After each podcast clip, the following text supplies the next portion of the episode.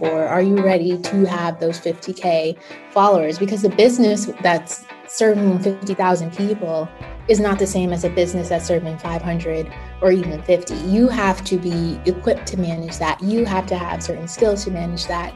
And it's okay for you to develop them over time, but I feel like we have to be accepting of that. What happens in between is all about the awkward middle phase of entrepreneurship. You know, after you've taken your first steps, but before you can live off your passion. Join me, Athena, as I learn from other emerging creators about the tactical and emotional methods they use to keep moving forward after the initial excitement of following your dreams meets the reality of following your dreams. Let's get into it.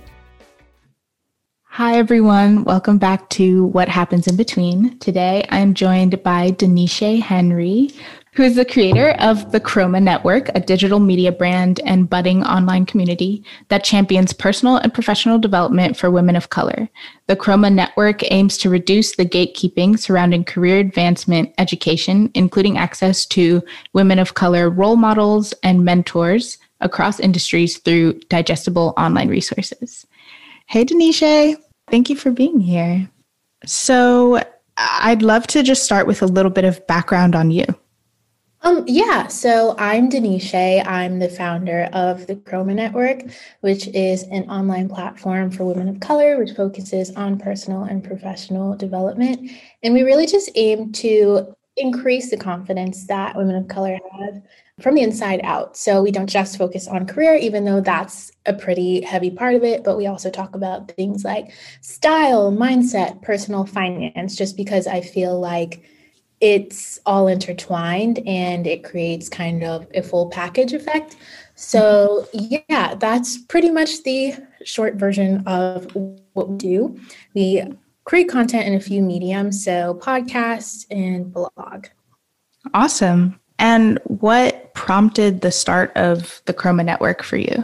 It is a mix of a few things, and I think like a few major parts of my life story, but I like to say mm-hmm. that the theme or the common thread between all of it was access to resources. So, a little bit more about me. I'm from Brooklyn, New York, and I transitioned from a public school to a private school at the age of 12. And, you know, if you watch Gossip Girl, like to say you get like kind of a glimpse into New York prep school life. I mean, mine wasn't exactly like that, but you get the idea. And one thing that I noticed when I did that trans when I did make that transition was this stark difference. Like I went from being in a classroom which was pretty much overcrowded, like 30 to 33 students, mm-hmm. to one teacher to having like personal relationships with all of my teachers, access to college counselors, college admissions officers, all of these extracurricular activities. And from doing that, I noticed that everything was a domino effect. Like from me being in that environment, I was then eligible for different scholarship programs that ultimately led to my admission to Penn. And then from there, I was getting these really amazing internships. And I just noticed that because I was in that starting position, it, it kind of gave me, I don't know if leg up is the right word to use, but it did play a major role in where I ended up. But then I noticed that I guess the more I started to progress in my early career journey and I was entering these corporations, there were not a lot of women who looked like me. And then from there, I realized mm-hmm. that that education, that access to resources, those soft skills that you need, the hard skills that you need, that education is not widely available and it's not something that we're taught in school. You know, it's kind of like you you have to be there. You have to be in that room in order to get access to that, that kind of information. And I figured, yes, I believe I'm unique, but there are women who are equally as talented, if not more, equally as intelligent, if not more, but they might just not have been in those same spaces, given access to those same resources. So I wanted to create the Chroma Network as a step in democratizing that information, making it more accessible, and then also making it approachable just because I feel like a lot of the time it feels kind of stuffy, it feels a little bit pretentious. So I just wanted to do it in a way that felt like me. I care a lot about fashion and things like that. So just tying in all of those elements to make it um, approachable and digestible. Yeah, I really love that because I mean, I really think it is about access. I think half of opportunity is about where you are, right? Like there's absolutely preparedness, but there's a lot of luck involved. I really appreciate you for saying that there are other people who are as qualified, but perhaps just weren't in, you know, weren't given access to the right. same resources. Yeah, I think that's a major part of it. So I wanted to I want to go back to something you said where it came this the idea or the desire to build the Chroma network came out of several aspects of your life story, but you found the connecting thread. And I'd love to get a little insight on how you found that thread and was it an active were you actively searching or did it just come to you one day? No, I think it was just a matter of reflection mm-hmm. because I would say the other aspect of my life story would be my experience at Penn or as a Wharton undergrad because as I said before, I really love fashion, I love media, I love entertainment, and mm-hmm. I would love to explore the intersection of those things and that's kind of why I'm doing this as well. I just think it's an it just it's just another avenue for me to explore that. But then being at like in an undergraduate environment that's so competitive, and I feel like that kind of focuses not focuses because I feel like our education was extremely well rounded, but just in terms of like career trajectory, I feel like it's heavily focused on like finance consulting that route. So for me, someone who's interested in the fashion industry and like the business behind that, I didn't really feel like I had a clear cut path for how I could explore that or how I could turn that into a viable career. Like I knew it existed, but because I wasn't seeing that clear cut path in my undergraduate experience, it kind of mm-hmm. felt out of my hands in a way. And it wasn't until I think my junior year, I did an industry exploration trip, and that kind of gave me a bit of a glimpse. But like for the most part, that wasn't something that I was heavily exposed to. And I was just thinking, like, if I'm in this this school, which is like one of the best, if not the best, and I feel confused, you know, there have to be other women in other places who don't have this much access and feel the same way, if not worse. So it was just a matter of reflecting on all of those experiences that I was having. And then I realized that the theme was access to resources. Like, even though fashion and the business of fashion was not part of my education, I still had access to a trip where I got to go to different cities in Italy and visit these companies. Like, that's not something that I feel like everyone has.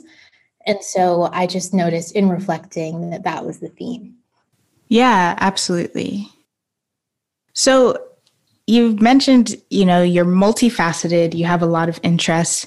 And when I was poking around the Chroma Network's website, I definitely saw all of that. Like it feels very much like you or like someone it feels like chatting, mm-hmm. which I really applaud you for. I think that's hard to convey in for something that is also meant to be professional development. But I really love that you even incorporate your love for fashion into the resources and the education in the Chroma network. And I'd love to know how has embracing your your passions helped you to build this this very unique space? Well, thank you for saying that because that's something that I've been aiming for. And that was my goal to kind of bring all of those elements together. So I really appreciate that you you found that to be true. Going back to the question, you're you're asking how has embracing my love or my passions helped me build a brand? Yeah. It's not just about the brand necessarily, but I think it's really cool that you're able to incorporate these things that might seem unrelated into this. Yeah, I think for me, I I I, I definitely see that. Like I see how those two worlds never interact.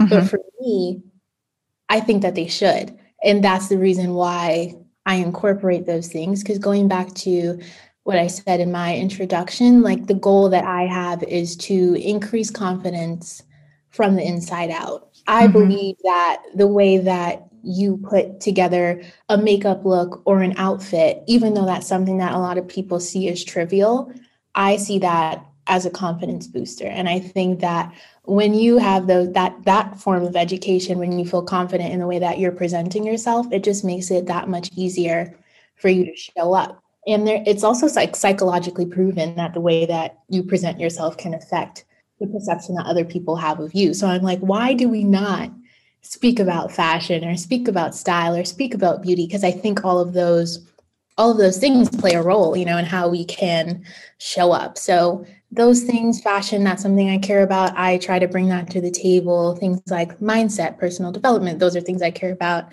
I try to bring that to the table and merge those all into the content. I would like to do a bit more like fashion content because even like my like in my past I used to run a fashion blog, like a personal style blog and that's something that I really love to do, but I think sometimes I'm still in this phase where I'm second guessing myself because it does seem so unrelated even though I do have a reason for including it. So mm-hmm. that's something I'm definitely working on introducing more of in the coming months. Yeah. And I think it's, I really love that your mission statement is clear. You know, so when you do feel like, why am I talking about fashion? You can go back to your mission statement and say, well, it's it helps to increase confidence.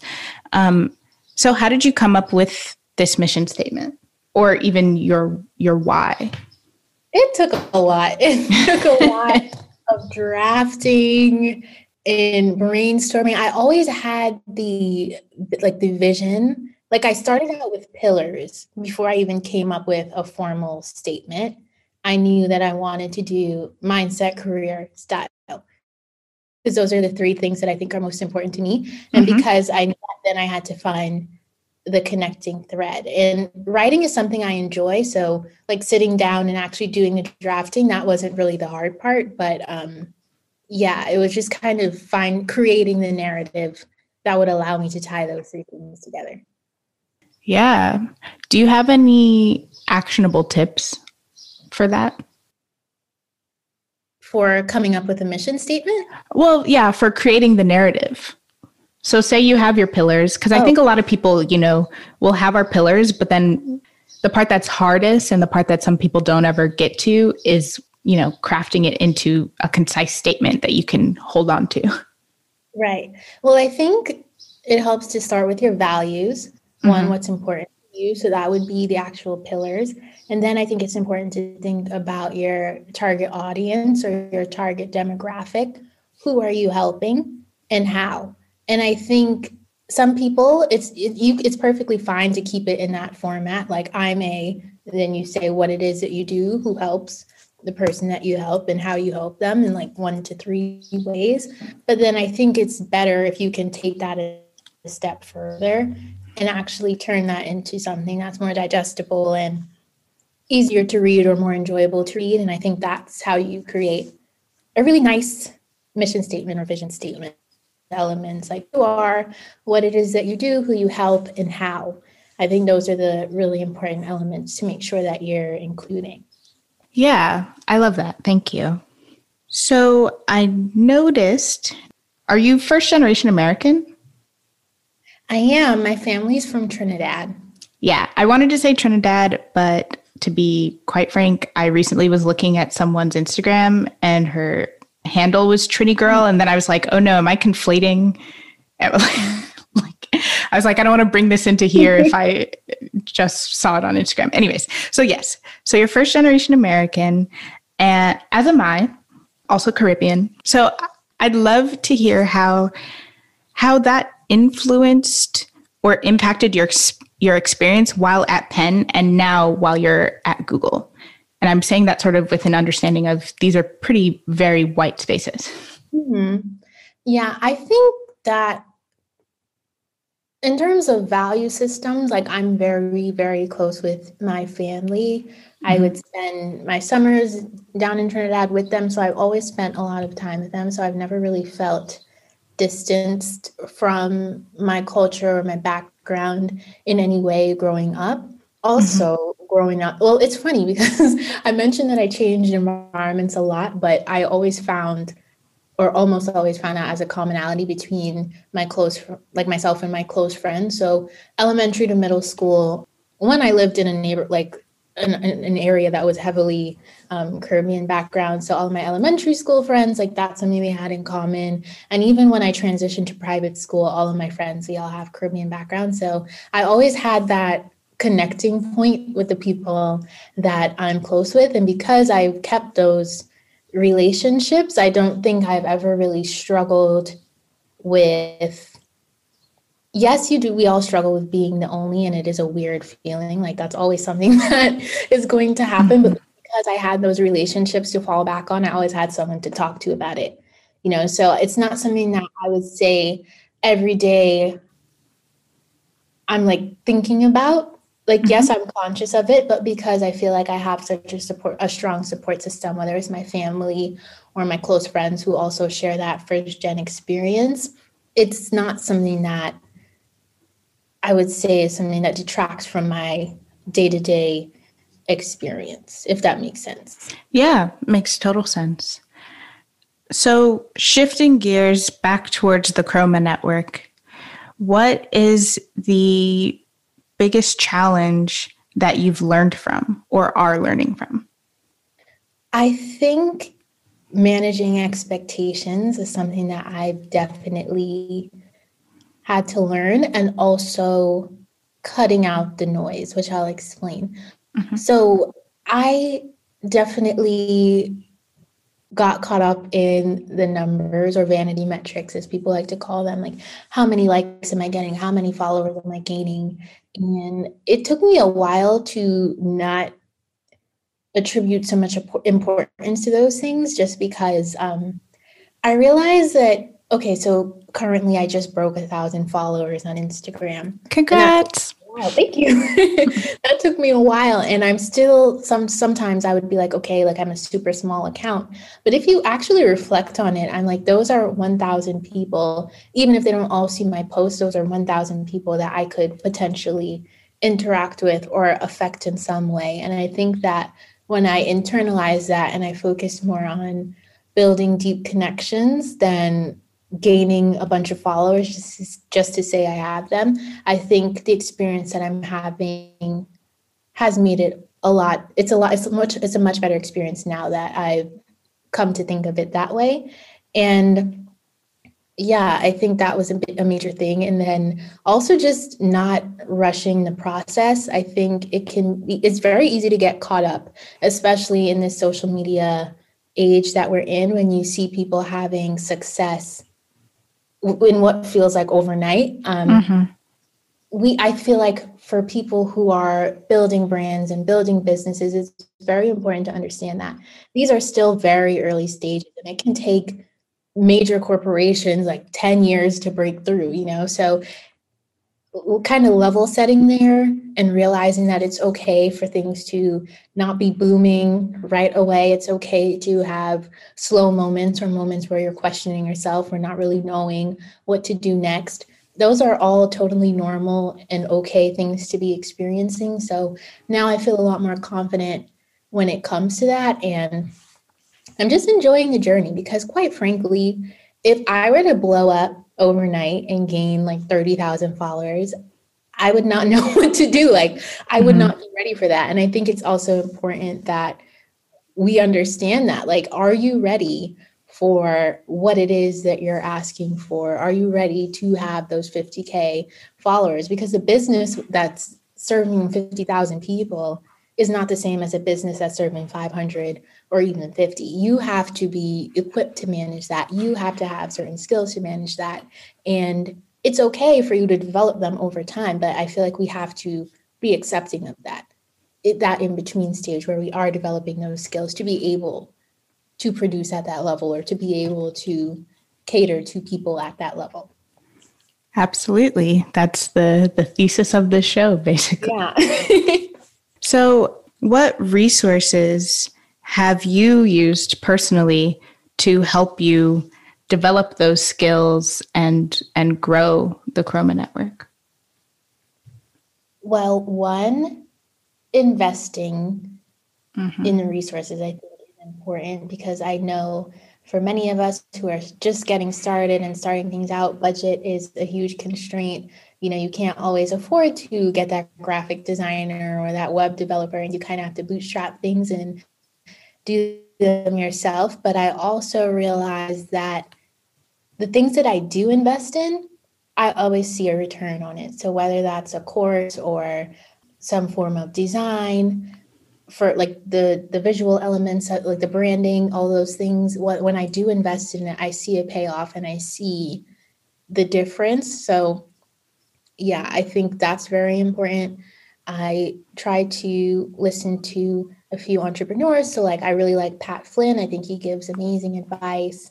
Just finding different thought leaders for the things that i need at that time. So whether it's things like email marketing or just general um, like business development, finding different thought leaders in those spaces and just following them, which is free. Um, just taking in the information that they give and then just using discernment to see if that's something that I need to invest in further. Because I also feel like it's very easy, like everything seems shiny and attractive, and you mm-hmm. kind of just want to get everything and read all the books and get all the courses, but you really cannot, there's only so much you can intake in a certain amount of time. So just being discerning about where I'm spending my time because it's also very easy to get caught up in the learning phase, the reading, the researching, and not actually doing. And I think doing is also one of the best teachers. So just um, finding a balance there between learning and doing. Hmm. Yeah, I totally agree. And in reference to shiny object syndrome, when whenever you find yourself sort of like ooh maybe i should get into that how do you kind of pull yourself back in and even check in with yourself and your goals for the brand in order to make sure that this is a worthwhile investment uh, whether it's time or money I'll be honest, it's my credit card statement. like, that, that was the the teacher. Like sometimes, you know, you don't you don't process it in the moment, but that that is mm-hmm. one way that you're gonna catch yourself and realize, okay, maybe I need to slow down. And then from there, um, as I said before, just reflecting and realizing that I only have so much time to commit to learning things before it starts to get in the way of me actually producing and staying on top of my my deadlines. So yeah, I think sometimes if you're one of those people who is just very um, conscious and you're like, okay, I cannot I cannot commit to this right now. I think you'll be fine. But if not, sometimes you you have to learn the hard way with certain things mm-hmm. and um, just take stock of them after the fact because that's what happened with me. It wasn't egregious, like I wasn't spending a crazy amount of money, but mm-hmm. it's just realizing like, okay, I do I did not need this in this moment, and just reflecting on it after the fact has helped me to slow down tremendously. yeah, I agree. I mean, it's so it's so much fun and it feels uh, productive to take in a bunch of information or to buy this course or to do join this mastermind, something like this. But yeah. there is really that the bottleneck is in what you can implement right now. Exactly. Right. And so you do, I want to give you your flowers. You work at Google. Okay, she's hardworking, she's talented. I would love to know how you are balancing or even how you're creating time to put out content for the Chroma network while balancing what I assume is a, a demanding job. Yes, you are correct. Honestly, at first, I did not have a system for any type of balance. It was mm-hmm. either I was working and not working on Chroma, or I was working on Chroma and not working. Mm-hmm. Um, but now I feel like I've gotten a lot better at figuring out when my mind works best and how much time I can actually devote. So I try to be I don't know, I feel like my my approach might be different from a lot of people who balance a 9 to 5 with a passion project or a side hustle, which mm-hmm. whichever you prefer to call it. Um, but I know during the week my mental capacity is very limited. So after 5 p.m. or 6 p.m., whenever I log off work, it's very unlikely that I'm going to accomplish a lot of things, especially because I like to go to bed early. Mm-hmm. So it's very unlikely that I'm going to accomplish a lot of things. So I try to factor that in.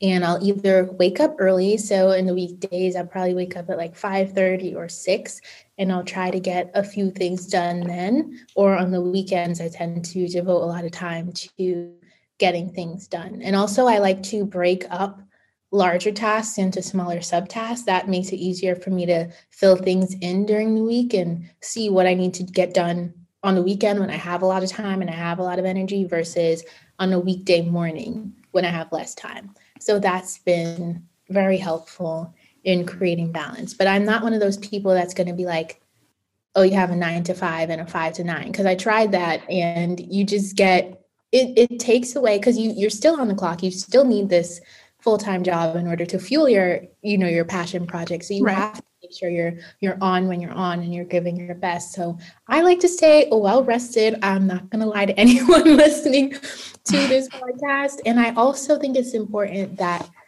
you know how to ask for help. So one of my friends, she currently helps me out sometimes when it comes to creating social media graphics. I will tell her, you know, what I need or what I'm envisioning, or sometimes she'll have an idea and she'll just contribute something. And that's been a major help. It's not like um, she's like an employee or anything, she just helps me out as a friend. And that has made a major difference when it comes to my productivity because you know social media takes up a lot of time and then there are other forms of, of content you have to produce and other things that you have to manage. So if there are any areas where you can pull in help even if it's not an ongoing thing sometimes she's unavailable because she has other things going on and i'm totally okay with that because you know she's just volunteering to help me out. Um, but i think if you can get help in any areas that makes a huge difference too. And outsource things, um, things that I know I don't enjoy. If I can find someone to help me out, like with editing or things like that, mm-hmm. I will definitely pay for that just because it frees up so much time um, and helps me stay on top of my schedule. So, asking for help, outsourcing, and knowing when your mind works best. Those are my three things. Yeah, I love that. And I absolutely agree with you on the sleep thing. Like, I can't do a five to nine if I'm trying to get to bed by 9 p.m. it doesn't work. And I, I also really appreciate you mentioning help because I think often when people are answering this kind of question, although unconsciously or unintentionally, we do forget that actually it, it can take a village and there's no shame in like outsourcing things. Exactly. Um, right. So, cacao, now it's time for the seedling round where short questions lead to tasty answers. What's your best advice for your 18 year old self? I would say my best advice for my 18 year old self is to be patient and more understanding of the way that I, how do I say it?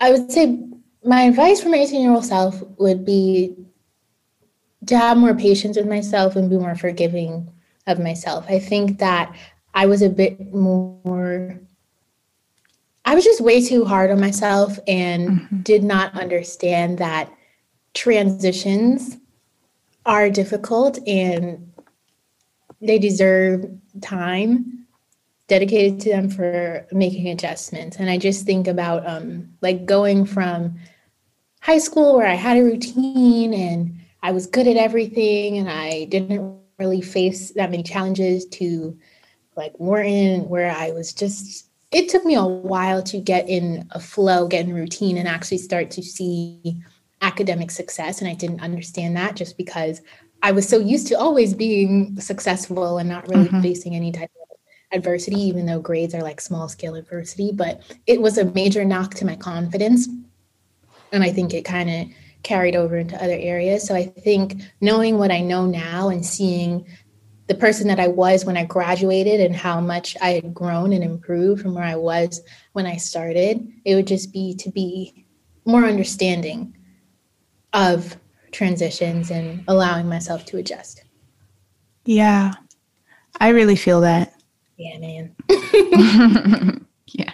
How do you measure time?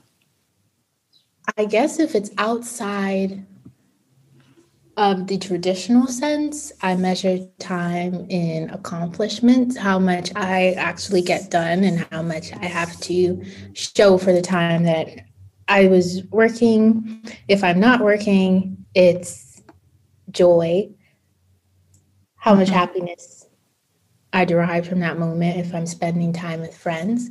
I'm really working on just focusing on one thing so if I'm having family time or if I'm hanging out with friends, I try not to think about work or think about the things that I have to do for Chroma. So yeah, I would say how much I've achieved, whatever my goal is. If it's productivity, then it would be that.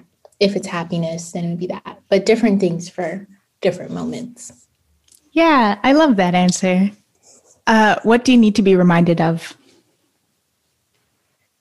That it's okay to pause mm. because I feel that I sometimes feel guilty for wanting to do other things. Like I wrote an email about this because a few weekends ago, I started reading a book and I really liked it and I didn't want to do anything else besides read that book. Like I didn't want to make social media posts. I didn't want to write blog posts or emails. I just wanted to read the book. And I was feeling so bad because I was just like, okay, now I'm going to be behind and I'm going to have to catch up. But it's okay to have moments where you just want to do things that make you happy. Not that running this brand doesn't make me happy, but it's just a different type of pleasure. And I think that we need to be, or I need to be, okay with that, that there are moments where I can do other things and I don't have to be on all of the time. Mm, amen to that one. You're really speaking to me today. Cacao, that ends the seedling round. So I have two questions for you. What is your greatest ambition? Hmm, my greatest ambition is to live a life where I'm fulfilled in all the areas that are important to me. And right now, those are family, finances, business, and relationships. Um, I try not to get too specific just because I feel like when you plan things out at this super granular level, mm-hmm. it becomes difficult when you get thrown off course. So I try to stick to values and those are like the four that I think are most prominent for me. So just living a life where I feel content with all of those things. Yeah. Yeah. And what is the question of the week? The question of the week that I have? You it can be one that you have or one that you want the audience to sit on. Okay, then my question of the week is what really matters? Mm. And that's my question, just because I feel like at least I'm starting to think about this a little bit more. I just feel like we put so much pressure on things that aren't that big of a factor in the end, whether it's the opinions of other people. I think that's a huge one that our age group or generation deals with, or mm-hmm. what to do next. I feel like we put so much pressure on things that ultimately aren't going to matter in five minutes or five years. Mm-hmm. So I think it's really good to sit down and reflect on what really matters and if the things that you're thinking about are going to be as grave as you think they are right now and that's something that's been been challenging for me because um, I tend to catastrophize a lot and I also tend to overthink things. But um, yeah, I think if there's something that's on your mind, I like to say it's on your mind for a reason. So if there's something that you're interested in, something that you want to explore, I think the best thing you can do is just go for it. I think that feeding into the fear of what other people have to say can hold you back unnecessarily. and I think it only hurts you in the long run. So, my question of the week is what really matters? Thank you. I love that question. Um, and I've been I've been tackling a similar thing uh, for about two or three weeks. I've been asking myself in the morning, what do I really want? Because I think mm-hmm. we just need we need a little bit of clarity. And as you said earlier, like cutting out the noise, I think is its own part time job that I think we should be working on. Yeah, anything that makes me doubt myself, doubt my path, I just mute it. Mm. In the literal sense, in the metaphorical sense, because now you can mute people on yeah. social media. So mute it, like because it just it's just wasted energy. Like the time that you spend doubting yourself because you see someone doing something that you think you should be doing is time that you could spend actually doing that thing. So I just try to cut it out.